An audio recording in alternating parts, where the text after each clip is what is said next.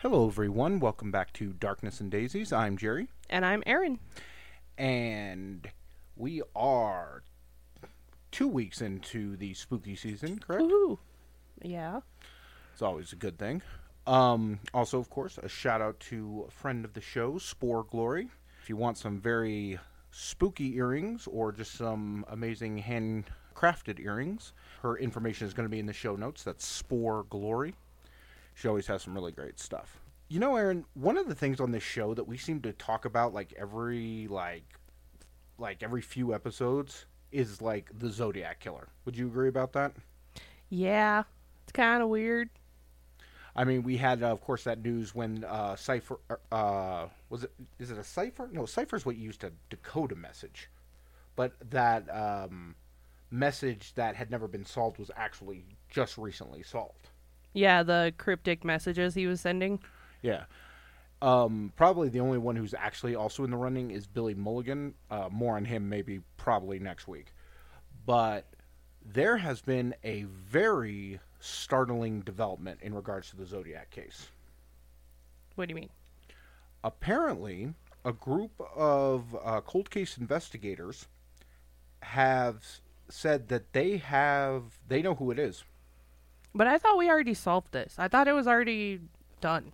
well of course robert uh, graysmith the guy who wrote the book that the movie was based off of he had a very uh, i guess a very like plausible suspect in regards to it but it was never proven and in fact if i remember correctly there was a piece of evidence that was used that they actually determined that it wasn't him, that guy who Robert Graysmith thought, because they like Oh. tested a DNA thing and it's like, no, it can't be It him. just well, I mean, at least they have DNA to test. You know what I mean? right. But these, uh, so the group who did this is called the Case Breakers. Now, the Case Breakers is like this organization of like retired military people, retired police people, like code breakers and stuff, who literally just kind of crowdsource within their group cold cases. Like they've gone, they've tried to figure out who DB Cooper was. They've tried to do all these unsolved cold cases, and so they try to figure it out by using like all of these, you know, different people and their specialities. And they say that they have identified who the Zodiac killer is. Well, then who is it?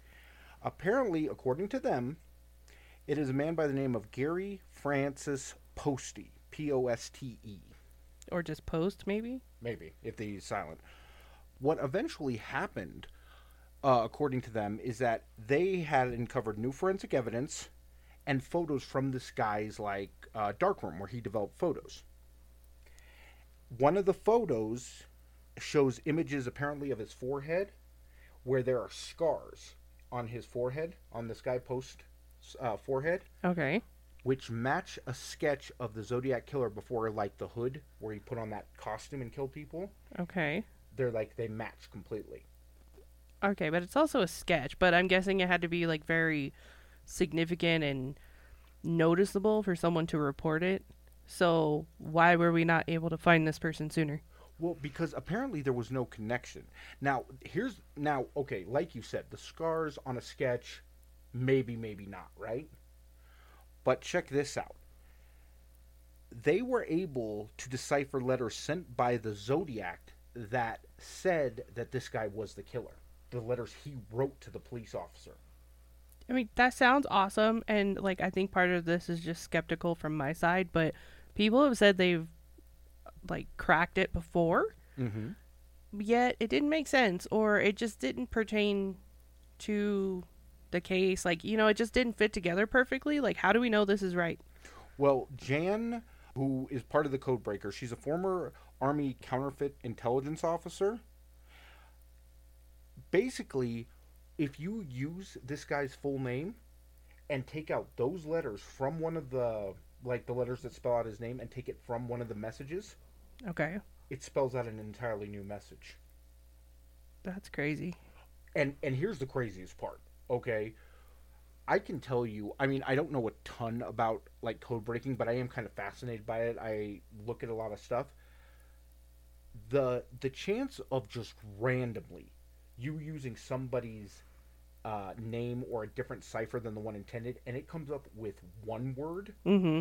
is insane it's it's almost like impossible. So to have an entire message that was Right. put out, that's crazy. And apparently in this message it basically states that it's me and this is my name. That's crazy. Like, what's the point though? Well, everybody, I think everybody had always kind of believed that the Zodiac had hidden who he was in his letters to the police. Okay. Like a like almost a compulsion to confess who it was. Because of all the serial killers, Zodiac was the one who like seemed to crave media attention. okay. He wanted it. Remember, he there was the talk of maybe calling into a show live, you know, or Mhm. sending these letters, even to people who were not even the police. I mean, he taunted them. It was like this compulsion to prove that hey, I'm the one doing this. Well, yeah, but like a lot of killers in general, because I don't know that it's necessarily serial killers, but certain people, I guess, have that attention seeking factor, and Mhm. he's one of them. So, yeah, but not everybody does that. Right. Well, there used to be a belief that serial killers wanted to be caught be, be caught, Mhm. but that was kind of eventually disproven when they started looking into their psychology. Right. And here's the next craziest part of the story is that Post might have been involved in another murder prior to the Zodiac killings. Hmm. So, they believe that Post killed a woman by the name of Cheri Jo Bates on October 31st, Okay. 1966, in Riverside, California, south of San Francisco, two years before the Zodiac killings start. Okay. Um, basically, uh, Bates, the victim, she was 18. She was found dead in an alleyway on a college campus after her father reported her missing, basically. Now, what links Post to this crime? Well, apparently, a watch was found at the scene, not belonging to her, that was paint spattered on the watch, Hmm. which they said probably belonged to the killer. Right. Guess what Post did for about four years during this time? He was a painter. Yep, he painted houses. Well, that would have given him easy access to, you know, the victim. Exactly. The other part was that a year after the killing, police get a note bragging about it. And- Sound familiar? Well, and they think it's him. Yeah, because now I would love to know if the code breakers looked at that note and compared it to the writing style of the Zodiac killer's letters. 'Cause I think that could be a real big piece of evidence. Well, yeah, of course. So here's the craziest part is that the police and FBI don't seem to want to look at this new evidence from these guys, the code breakers. Which I find kind of frustrating and it's something that we've kind of seen before with some of these other cases is that it's almost like the police now I'm not saying they're covering something up because there's been nothing ever in the Zodiac case to suggest that but it's always like almost like the police are like how dare you come in here when you're not a police officer and you solve this case Yeah, I could see that. I mean, nobody wants to be, you know, one upped or whatever. Yeah. I mean, they should still be like thanking them. yeah but apparently uh, they haven't they're saying they're looking into this new information but t- to me the biggest thing is this even if post is not the zodiac killer he's probably pretty strong for this uh, killing of this uh, bates woman Well, I mean, do we have DNA that tied him to anything? Um, well, they had, um, I believe they tested the watch, and I think, um, I'm trying to think. I'm trying to look right now. I'm trying to f- feel, uh, phone number missing. Uh, I don't know. I think it's more circumstantial because I'm going to probably guess that at that time they didn't probably store the watch, so the DNA would be very difficult to, you know, if it's not contained with her, you know, contained in the thing, it would probably have degraded by now Mm, true. it, it would be crazy because if Post is the Zodiac killer, and let's just go completely the other way, that would mean that the Zodiac killer had now killed six victims. If if it truly is this person, and True. then Bates would be considered part of the Zodiac's victim list. Right. Now, what does Post himself say about all this? A whole lot of nothing because he's dead, right? Yes, he he passed away in 2018. Okay. But it, it's very fascinating, and I think it also shows just how much weight the Zodiac case still like gravitates towards people. That they want to solve this mystery. Well, of course. I mean, hopefully they just have though. I mean, hopefully, we'll see if people take a look because if nothing else, just take a look and say, "Well, no, it can't be him because X, Y, Z." You know. But I mean, Mhm. don't just say, "Yeah, thanks." You know, you're not police officers. We're not going to look at this. You know. It will be something that we might have to follow up on because, again, the Zodiac case. I mean, if it's solved, that would be probably the the greatest unsolved serial killer case in America. I'm not going to say the world because London has us beat with Jack the Ripper. So, Wow. so I mean that's the greatest unsolved murder case of all time. So, You know, if that was him though, I mean, it's I don't know. It just sucks that if it's him, then he didn't pay for what he did. Yeah. Well, but I mean we don't know because uh, the article unfortunately doesn't say a lot about like what did Post do with the rest of his life. So who knows what happened to him? Maybe he was tormented. It's something. Maybe. I mean, it's something we've said that even if these people who don't get caught at the time, at least you hope that they have some amount of decency left in them, that they felt bad and they were actually kind of tortured about it, what they had done. True. I, I would though. I would uh, want to say that I think Post probably would have was put in a jail for some other reason, because the Zodiac killer to me was a guy who was never going to stop, and just him just disappearing like that. Right. It's very strange. but he he did stop. But he did. But Right. but if he was in prison for something else, True. He was know. temporarily stopped. right? Well, from the Zodiac killer to the Undertaker, and Okay. and we mean the actual uh, wrestling superstar Mark Calaway himself, The Undertaker. A new, what would you call it? Would you even call it a movie? No. What would you call it? An interactive adventure, almost choose your own adventure? It's like an interactive, I don't know, television show, sort of. Not really. It's not really a show, but it's like an interactive movie. Yeah. Um, of course, with The New Day, uh, Big E, Xavier Woods, Austin Creed, and Kofi Kingston.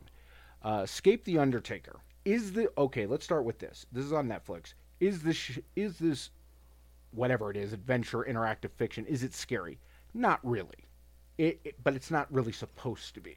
But it's also not like horribly done either, where it's cheeky and feels embarrassing. Well, I, and I think a lot of that has to do with the Undertaker and the New Day.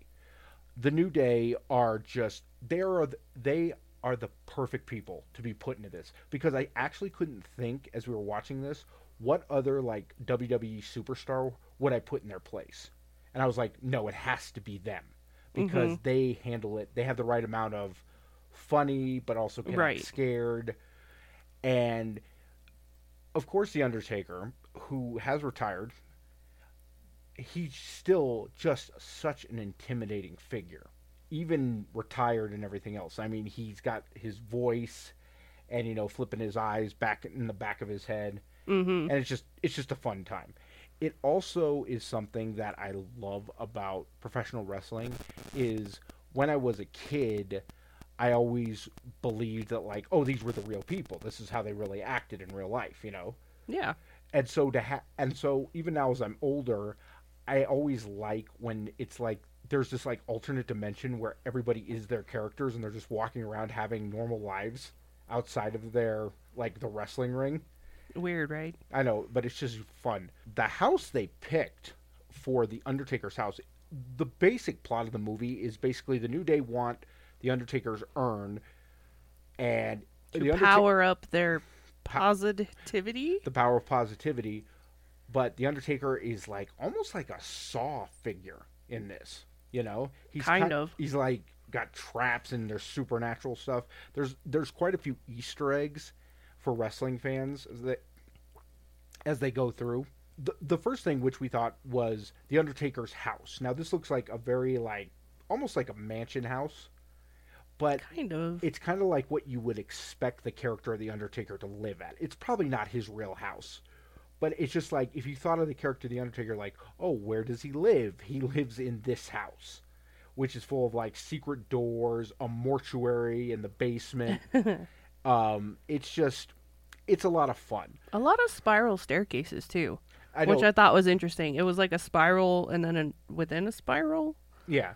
The whole adventure takes about 30 minutes and but you do want to you do want to play it again because the whole choices are statue like the first big choice is that the new day enter the house and they decide to split up and they go three different places and you have to choose which one you're going to follow.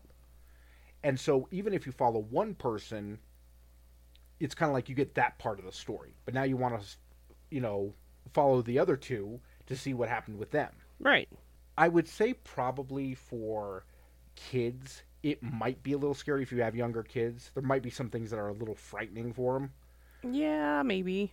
but it as it's just it was just a lot of fun. If you're a wrestling fan and a WWE fan, I would totally check this thing out just because it's almost like Abbott and Costello meet like Frankenstein because the New Day are you know are very funny and you know there's like a real ticking clock and you got to solve this and and if you know game logic like video game logic you'll you'll figure out what you have to do really really easily but it, it's just fun uh, I am very sad that if this were to become a running thing with uh, WWE where they do these interactive movies, I'm very sad that Bray Wyatt has been released because Yeah. a Firefly Funhouse version of this Would be amazing. would be ama- amazing and it probably would be terrifying because you know I mean, there's so much you could do with that.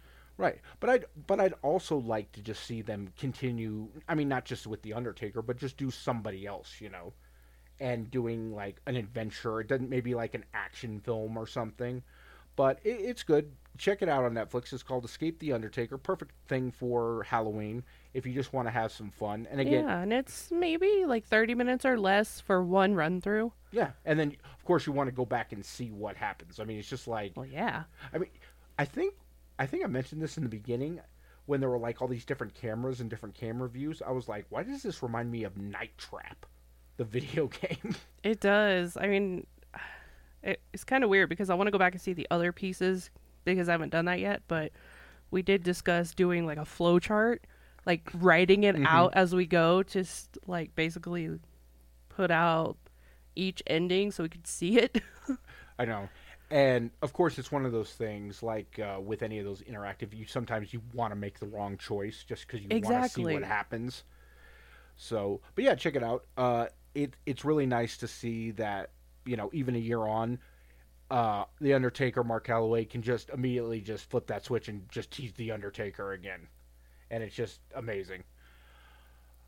Okay, so our next segment is going to be about James Bond No Time to Die. This is going to be a spoiler section, so your spoiler warning goes out right now. Spoiler, spoiler, spoiler for the next James Bond. If you don't uh, want to hear this, uh, just uh, you can stop here after you see it, come back, or if you want to Be Uh, spoiled, then listen. if you want to be spoiled, or if you, um, as I said, just uh, you can come back next week when we talk about some other stuff. Also, just in case, our Twitter handle is Darkness and Daisies at twitter.com, and our email is darknessanddaisies at gmail.com. Uh, pay your respects there. All right, so last warning, spoiler warning for No Time to Die James Bond. yep. Okay, Where do you even start? Well, Like- we're going to start with the main thing. Before we even walked into this theater, me and Erin were talking. Our first question was I turned to her and I said, Erin, do you think that James Bond is going to die? And your response was, Well, that's a hard question because, like, I can't think of one where he has died. he, he's never died. Exactly. And um, but my response was yes. Yeah, and I kind of thought that too. And for me, it was more the marketing because they kept showing things from Casino Royale, from all the movies. And this really felt like, I mean, we knew it was Daniel Craig's last James Bond film, regardless of the character. Which hurts my heart. But I just had this feeling it was like, they're going to kill him. And. I mean, I wouldn't say kill him. Well, self sacrifice. He was going Well, to die. Something was going to happen, basically. And lo and behold, he did. Ugh. My heart. there is there's a lot to like about this movie. I'm going to start off with the first thing, which was um, what is her name? Bond's girlfriend, um, Mar- Mara, starts with an M. I wanted to say Madeline, but I think that might be the No. little one. No, that's Madeline. No, that that is who it is.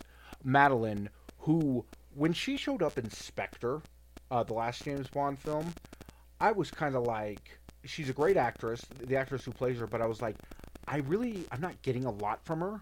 Right. But in this one, they were like, "Oh, we have this amazing actress. Let's really give her some uh, meat to, you know, uh, something to really chew on." So, one of that is the first thing is I came out of this movie really liking Madeline a ton more than I did in Spectre. I mean, she was fantastic in this movie. Like, really, like, not the traditional damsel in distress. But no, like, not at all. but literally doing everything for her kid. And that kid looked exactly like uh, like it could have been Daniel Craig's actual kid. Yeah, that's insane. Like, super cute though, but kind of shocking, I guess. That the fact that there's a kid involved. Well, and I think that was kind of there were two things about this James Bond film. It really paid homage to the past films, but also by taking like some like wa- broad strokes or wild swings at and like let's do something completely different. Yeah, yeah, I think so. it so she is fantastic um the worst thing was with um with felix uh the cia agent played by uh jeffrey oh god what is his last name jeffrey wright I, okay i love jeffrey wright as felix he's been here since casino royale but i swear to god every time he started talking all i could hear was the watcher So, but it was just like I just like I was in my head. I was like, say, say what if? Just say it in a sentence. but it, it was crazy. Um, died too, you know. Which I Felix has actually been in all a lot of the James Bond films, like even like older ones and stuff. He is like one of uh like in the books original characters. And honestly, the second they killed him, I kind of got this feeling like, okay, everybody's up for grabs now. Anybody can die. right. Because killing Felix, I mean, even in uh, License to Kill, probably the darkest James Bond film ever with uh, Timothy Dalton, Felix gets married, and that night, his wife, they get attacked by like the main bad guy. His wife gets killed, gets devoured by a shark, wow. lowered into, and Felix gets hurt. But you were never going to kill Felix because you can't kill him Right. one of the biggest surprises, and it kind of sucked because I sh- she was so good that I was like, why aren't you in this movie more? Was um the actress Oh, jeez. uh, Yeah, she Anna was. De Armas as uh oh god what was her name started with a P uh, um, Paul oh, Paloma. Paloma. Oh my, this Cuban secret agent who is nervous. she She's so cute. She's like, three weeks of training. I've been training for this. And I was like, Did way better than just three weeks of training. well, she did when she said that I was like, "Oh, you're going to die." That's what I thought too. And then like it was amazing. And then she's just like totally badass and like She can hold her alcohol too. The craziest part of that was she was so good. I was like, "Okay, this woman is a plant and she's Right? like going to turn on him." But no, she was just like, "No, just if you ever come back, you should stay longer." And it's just like I honestly could have seen them like working together more or like if he didn't have a love interest already, like she would have been a great person. Oh, a definite Bond girl. You know, Total. Yeah. but completely. oh, but I was just like, you're only And that for dress li- though. Took me back to dress. like Parasite Eve. Oh my god! Uh, like- even um, Resident Evil, Yeah, Resident Evil 2. And it. I mean, that was awesome. Oh, I mean, she was just so good, and it's just like you're only here for like 15 minutes. If that. but now, I will say that there is a weak link in this film, and it, it pains me to say this, but it was, um, Rami Malek. yeah, the, as the villain, uh, Sefin. I think that was his name, Safon. S A F I N. Don't get me started. There's like French going on up in here, and I suck at French. I don't know. I mean, when I heard that he was going to be the next James Bond villain in this movie, I was like, okay, this is going to be amazing. You know, he's just coming off. I, you know, but he is amazing. Like, like you know, the whole point is he is amazing as an actor, and I still think he did a great job. he did a great job, but here was the thing. I got to a point with him in this movie where I'm like, you are like generic, and that's the worst thing for a Bond villain to be. I mean, it was like you don't have any strange things going on, like, Right. and it got to a point where it's just like, He was like a really zen villain, where he almost took like that quiet psycho approach. But I think that's what was intended for him. Well, and the other thing was was that his motive for the whole thing was not very well defined.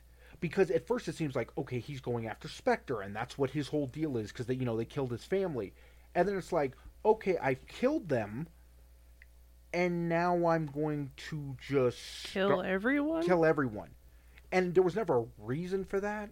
It was just it was really undefined, which I think a Bond villain has to be really defined.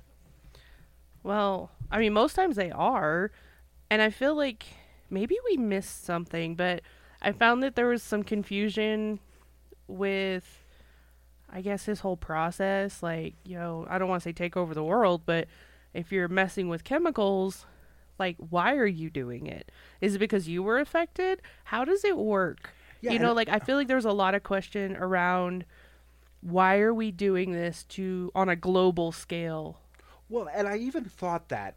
I mean, if I if I was going to put it, all I needed was like a line that said like, you know, my family was wiped out for absolutely no reason, so now I'm going to show, you know, the world that anybody can die for any reason. Then I would have been like, okay. It was almost like he was wanting to Thanos everybody, but with chemicals. It was just Kind of weird. and it's just like, I don't know. It and it really sucks. But so, here are some of the great parts, and now this is more to the homages to other James Bond films, is that Daniel Craig finally got to go to a Bond villain base and like wipe it out, Heck yeah. like just like in the old days. I mean, it was just amazing. I will say that probably one of the greatest action sequences, and there's quite a few in this, is that thing up the stairwell where it just seems to hold on him as he just keeps going up, that eliminating crazy. people. But I mean, he got like a good one-liner in there. Oh yeah, which like is another thing. kind of funny. Like there was there's a few things they threw in, but it was funny or maybe just quick-witted that I really liked. Which again, that's I mean, James Bond did that from the beginning. Like Sean Connery did it, and then Roger Moore kind of even took it a little bit further, and then Pierce Brosnan took it to the absolute extremes, where it was like, okay, now we got to kind of dial it back now. Right. But it was nice to see that Daniel Craig got it. Um, his final words to Madeline, "We, uh, you have all the time in the world," is a callback to On Her Majesty's Secret Service when uh, James is holding his uh, just killed uh, bride. Just Killed Bride? Yes, James Bond got married in On Her Majesty's Secret Services. That movie is a mess for quite a few reasons. I think it was a very good send off for him. but I don't like it. I know, it, it, and I think that's the point. Is It- that I know it's supposed to be all bittersweet and stuff, but just as he realized that he had everything he wanted, Mhm. he couldn't have it. right? Which is like the life of a Spy. a spy, really, but he messed up because that's what he does. He can't trust anybody. So he made some mistakes. And then, just as he realized that he was doing this for the people that he loved, he realized he also realized he couldn't have it. Yeah. And it just it breaks your heart. yeah. So it was Well, almost like a an ultimatum. I don't want to say it was like a de- deconstruction of James Bond this film No. because it wasn't. It was very James Bondish with you know great gadgets and stuff like that. But it was it was more of a basically. I will say this: Daniel Craig's James Bond series felt to me like the realest of all the James Bond like series, He's my favorite. But it was just more of a. It felt real, like this could happen. There wasn't anything insane like Okay. Moonraker. I'm sorry, but if you're having like a fight on a speeding train and something breaks off and you just casually land and straighten your cuffs, yeah, totally realistic. Well, but I mean, c- compared to some of the other James Bond films, Yeah, Moonraker guess. immediately jumps to mind, where it was like a space station Star Wars thing. That's something. I mean, there was a James Bond film where the the bad guy was a voodoo priest who may or may not have resurrected from the dead at the end. So, but this one felt very real, and I think that was kind of how it needed to end. It needed to end Yeah. real because guess what? Spies most of the time don't get that happy ending. True. They don't get it. Something that I thought um, was going to be a real big point of contention was uh, Lashana Lynch, uh, the new 007. Oh boy, it was there for a minute. It was because you see her. Oh, I was I was not happy. You see her. Now, it has nothing to do with the fact she's a woman. It's just. Oh no, not at all. It had to do with the fact of that number. Yep. And it's Like how dare you take his spot? but it really kind of she grew on me as the movie went on. She was you see that this woman who like exudes confidence and like I'm better than you and everything else. And then when he comes back into uh what what what's the name of that? M six? MI six? MI6. Yeah. and sees how deferential people are to him, she starts getting really insecure. Yeah, which I, I don't mean- seem to care. I mean, she still have like this huge um, competitive streak, but it wasn't until she realized that he had people he loves in the middle of all this Mhm. that she kind of turned around and said, "You know what? You've been here longer. You know what you're doing. The least I can do is help you." And it was really great that at the end you're like rooting for both of them, and it shows the respect he had for her because he's the one who gives Madeline and the kid, and he's like he gives them to her and says, "You get them out of here. You keep them safe." Right. And he knew that she was very capable. Yeah.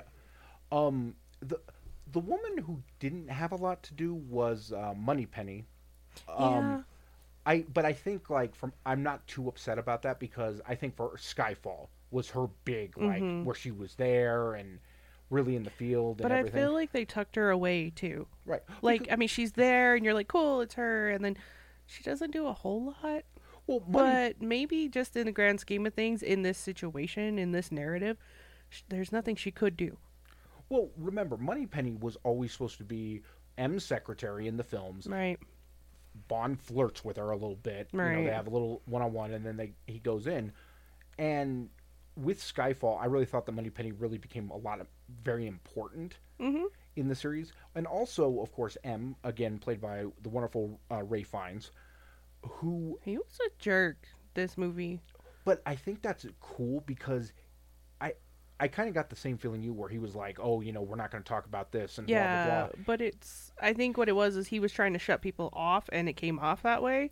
Yeah. But like, he, it, it's different than how we normally see him. Right. But you already know that whatever he's mad about is on him. Well, and I think my my view of him changed completely when Bond is sitting in the office and sees him keeps like downing Mm-hmm. alcohol drinks. He's like, "You're really thirsty," and then you're like, "Oh my god." This guy realizes that this is his fault, Mm-hmm. and he is like depressed. Yeah, he's like taking it out on himself. Which is, I think, if the Daniel Craig era of James Bond films showed us anything, it was that because in the old movies, M was just somebody to give Bond his mission. Right. Moneypenny again was just there for that little flirtation scene, and Q was just to give him the gadgets and then move on. And even Q did really good here, and something that I liked just because it's put in there not as a setup for a joke, No. not as some big revelation, but you suddenly when Bond and Moneypenny come to his house, he's getting ready for a date, and he just casually mentions just like. uh, he's he'll be here in 30 minutes, and you're like, oh, okay, Q's gay. Yeah, Cool, like there on. was there was Uh. no nothing about it. Right. I do like how affected Q was when he realized that James couldn't get off that island Ugh, because he was. heart, it I mean- hurt I mean, you bad. saw him because Q again wasn't really that much of a character until these films, and then with him you see this guy who's really like hurt about what's about to happen. Well, that and um, just because he is the gadgets guy and he can patch people through and he's in constant communication, I'm sure that he heard everything. yeah. And I mean, if you think about it, this is probably one of the last scenes that they filmed. hmm You know, obviously to wrap everything up. This is the last time possibly this team's going to work together in real life. hmm You know, I think overall between the ending and the fact that this team is done, I think it just really hit everybody Yeah. you know, I think there's some real emotion behind that. So where does this rank in the Daniel Craig Oh James boy. Bond films? Don't do this to me. For me, my favorite film is Skyfall. I think it is the best of the Daniel Craig James Bond movie. The villain is very interesting. It's very action packed. It really took Bond into different places. You found out more. There was something shocking in that movie. So I really like Skyfall. Now you said uh, Casino Royale is your favorite. That was my favorite. I don't know why, but like that was my favorite. I've watched it like a million times. But I really like Skyfall too, but it's kind of like we discussed before, like is it a great movie? Yes. But there's only so much I can remember. And that was usually like the big plot points. And then this one was great too. Right, and uh, somebody actually, uh, Greg from uh, the Reel Rejects uh, YouTube reaction station, said it best after his review. He said, "Skyfall was a movie you came out and you felt great. You were like jazzed. You were ready to go. This movie, it's not like that, but I'll remember this movie more. I'll remember certain scenes. I mean, this is one of those James Bond films where I could literally tell you what happens, pretty Mhm. much all the big beats. I think a lot of it has to do too is like maybe because we know going into this that this is the last Mhm. movie, um, maybe we're more prepared for that, or maybe because we've had we've had all these movies, we were just kind of more in the mindset of, you know, things have to end, you know, like we just kind of grew with that and accepted it before it could surprise us. Mhm. Because I didn't see this movie at all as a, I didn't see that coming. Right. So, of course, the question now, of course, is going to be because James Bond is going to continue. Ugh, don't don't do this to Is me. that we were, you know, people are talking about, well, who's it going to be? Is it going to be Henry Cavill? Is it Tom Hardy? Is it? Man, either one of those would be good. Um, I would have thought back. I think, I think he's just gotten a little too older now, but I think Idris Elba would have been a great one, a James Bond. I don't see why he couldn't. But here's the thing, which we talked about. Does this now have to be a hard reset on James Bond? I think so. I I personally think so because now we're moving into a new generation that will you, You know, know, bond with again. this new bond, you know. Well, and I think it had to be because my own head headcanon in regard to the James Bond films, I never thought that, like, the same James Bond is being played by Sean Connery, uh, Roger Moore, Timothy Dalton, and now Daniel Craig and Pierce Brosnan. Sorry, Pierce, didn't mean to. I loved your movies. I was just like, to me, 007 and James Bond is like a code name It is, yeah. because I would think to myself, I was like, why would a spy really tell somebody their real name? You know, it would just have to be a code name, right? But this one actually felt like this is a guy named James Bond, Right. and Because you oh you had some humanity in there in between when he was like I'm trying to retire or I'm trying to live my life on top of this work. right, and so to me, this, unlike any of the other James Bond films, this literally felt like it had a beginning, middle, and end. Ex- series. Exactly. We yeah. saw him in the beginning when he started, and then we see him now at the end. And they do, I think, in the movie, which I noticed a lot, they do this thing where they put James up against these brand new MI6 people, the the greenhorns, you know, like Mm-hmm. they're new and excitable and have really don't know what they're doing yet. They don't have all that experience and it's frustrating. Right. And I think there's a little bit of realization there. You're like, you know what? Um, I can't. I don't want to deal with this because I know that he's out and they're in. Right. But let's not forget, he's Commander Bond. Yeah. Okay, not Because- not 007. It's Commander. So yeah, I think a hard reset needs to be due. I think we need now. It, it's interesting because, and I will say this, even when Casino Royale came out, seeing Judi Dench as M when she had already been M for uh, Pierce Brosnan was a little weird at first because I was like, you, you, Yeah. you've been here, all this thing. So, could M Ralph Fiennes still continue? Probably, he could do fine. I think I so. do not think Moneypenny would have to be the same actress. It would have to be somebody else because they have this big connection with with Daniel Craig's James Bond. Exactly. Q, Maybe. maybe, maybe not, because Q was the same guy from the very beginning until he But I mean, I unfortunately passed away. think. Um, let's see. I think Q would be fine, and the only reason that is is because I don't feel like overall he's as I don't know visible to the whole story. And I know that sounds bad because like really, yay, it's Q. But here's the difference. You think of Q and you're like, okay, that could be anybody, like at least for my generation. And then you look at let's say uh Sweets from Bones. Yeah, You cannot have Bones without Sweets. You know what I mean? Yeah. So I feel like maybe his face and name for the 007 movies aren't as cemented as the old ones. yeah. Um, Madeline would definitely w- we'd have to leave her out. Because, Yeah, any of the front and center people would probably have to go. Well, I think though, Nate. Uh, I think her name was was it the 007 who took over? Was it Nomi or Naomi? I have no idea. I don't know that we ever got a name for her because uh, I feel like maybe she used like a fake name or something at the beginning. Yeah. Now, can we get a spin-off with her? Absolutely. Oh yeah, because definitely. at the end of that movie, I was like, I want to see more of her. I want to see I what else she can kinda- do. I would kind of relate this to like sure I I want to see more with her, but this is almost like watching, um,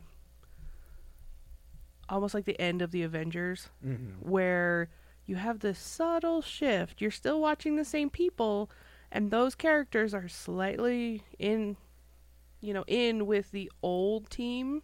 Mm-hmm. We don't have to mention those people, but we're following this new person, even though they're in the same universe, if you will, or timeline. And so I don't think it would be too bad because you could still retain Moneypenny Q, um, the new 007, and M. Hmm. You could still retain all of them, but it wouldn't be so direct on James. Well, maybe they could take a page out of Marvel's playbook and maybe just do like a limited series with her as the main character. Right. That I'm And sure then- that would work. Um, I mean, it would be interesting. I I know they're not going to do it because they kind of had a send off at the end of this movie, but it would be interesting to see what life is like post James. Yeah. You know, to say, okay, well, she went from being this cocky, competitive 007 that just drives me nuts to maybe she's more somber. Maybe there's something she didn't understand that you now see. Yeah, I, I think it'd be interesting. Very quickly, who who would we want as the new James Bond? I I think honestly, Henry Cavill would be fantastic. I think he would be. He's he's really got the poise and stuff that I think he could be a very like a kind of a between Pierce Brosnan and Daniel Craig. Yeah. Um. What about? I mean, is there anybody immediately springs to mind? No, I think I think Henry would be perfect for it. Um, I mean, he's already shown us he can do a lot of different things. Yeah, and It's just a matter of giving him a chance, I think. well, let's see if his like his dance card is frees up a little bit. I mean, he does have The Witcher still going on now. I'm not complaining about that. Um, yeah. So, uh, would we recommend seeing this? Yes. Um, I feel like if you're going to see it, don't walk into it blind, or else you're going to be confused. right. Oh yeah, I would not Because this walk into- directly connects to the other movies. yeah, it, it's basically again like you said, like walking into Avengers Endgame, never having seen everything else part leading up to it. Yeah. It just wouldn't make a lot of sense. I mean, there's a lot of information going on, but there's a lot of callbacks to this where you're like, oh, yeah, like that Yeah. guy did this, this, and this, and then it caused this, this, and this, you know? Yeah. So but yeah, good movie. Um, and Daniel Craig, you you did fantastic. Uh, my heart, my heart. Well, I think we can put this body in the ground. What do you think? Well, we didn't really have a wholesome moment this week, but that's okay. Actually, I've got a wholesome moment for you, and Okay. I'll uh, What you look got? up Daniel Craig's last speech on the last day of shooting of this movie. It's where Uh-oh. he's addressing the crew. It's a very nice moment where he's just very heartfelt, being really mm. true, and and the man gets choked up. It's actually a really nice video. I mean, I haven't seen that, but like I think people assume that I guess actors or well-known names kind of come off as crass and rude and you know because everybody's watching them all the time, but it's it's actually really nice to know that they care about who they're working with too. yeah, because honestly, the production people and stuff, these were the people who were there for him From for the beginning. from Casino Royale. Yeah. so really good. So Okay, so now we can put some daisies on it. so thank you so much for listening. My name is Jerry. And I'm Erin. and come back next week and we'll see what else we can dig up.